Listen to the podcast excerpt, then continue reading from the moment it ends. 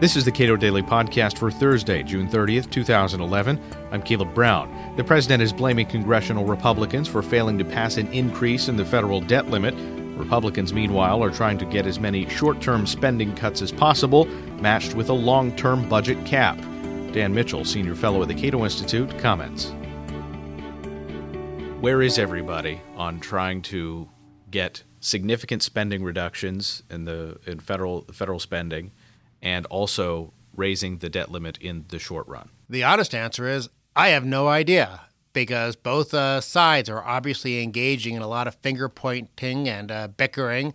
Uh, Republicans at least claim that they want to get some serious uh, reforms on the spending side of the budget. Uh, Obama is trying to maneuver Republicans into a tax increase trap, sort of a budget summit like they had in 1990 with the first President Bush, because that always turns out to be a disaster politically and economically for the GOP. So you can understand his motives.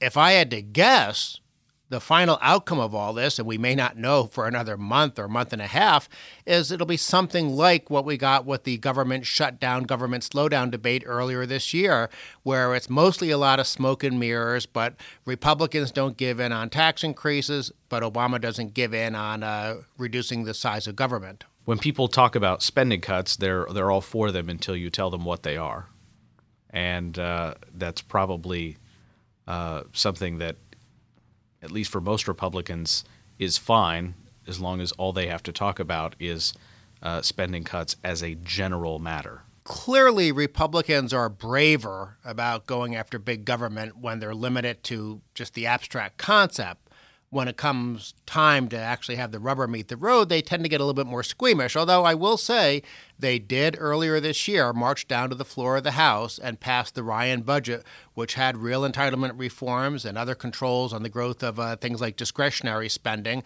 you know, the run of the mill departments and agencies that litter the, uh, this town.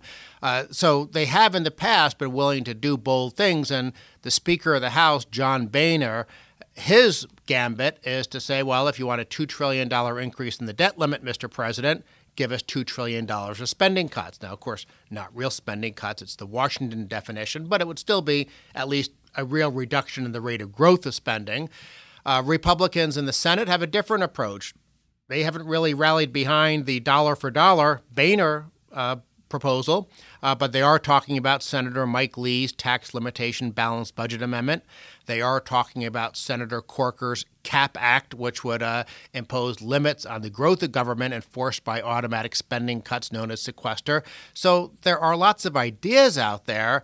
Uh, but the fact that Republicans haven't rallied behind one idea probably is hurting their own cause because it makes it very difficult to go to the American people and say, don't you agree with us that we shouldn't increase the charge limit on Obama's credit card without him giving us reform A, B, or C in exchange. You can't do it like a Chinese menu and say, we have these 10 great ideas. You have to focus in, at least that would be my assessment, on one or two good ideas and convince the American people that this is worth having an eye to eye battle with Obama. There has been an effort to combine the Corker plan with the uh, Mike Lee plan, this so called cut, cap, and balance pledge, and and uh, it, it, was just launched last week, and I haven't heard much beyond that. Well, that's the way of marrying all these different proposals. The cut part would be what Boehner's talking about: dollar of spending cuts for every dollar of debt limit increase. The cap part would be Senator Corker's proposal, and the balance part would be Senator Lee's balanced budget tax limitation amendment.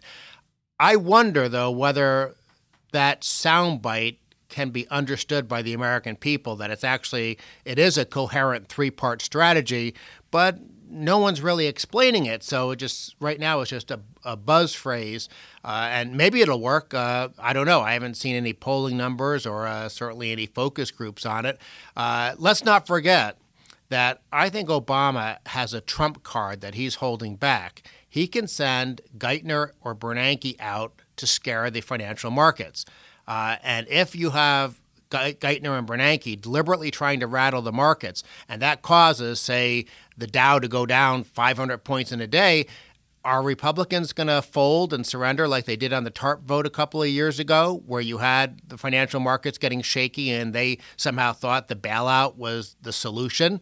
Uh, that's hard to say, but I I think that's what the if you talk to the Republicans privately on Capitol Hill, that's their worst case scenario is getting stampeded into a, what would be called a clean debt limit, but basically would be a giveaway to Obama. They might get stampeded into that if they were afraid of the financial markets adversely reacting. Of course, they wouldn't be adversely reacting to the debt limit. They'd be adversely reacting to the possibility of Bernanke doing something really silly, you know, QE3, QE4, who knows. Dan Mitchell is a senior fellow at the Cato Institute. Read more on the debt limit at cato.org.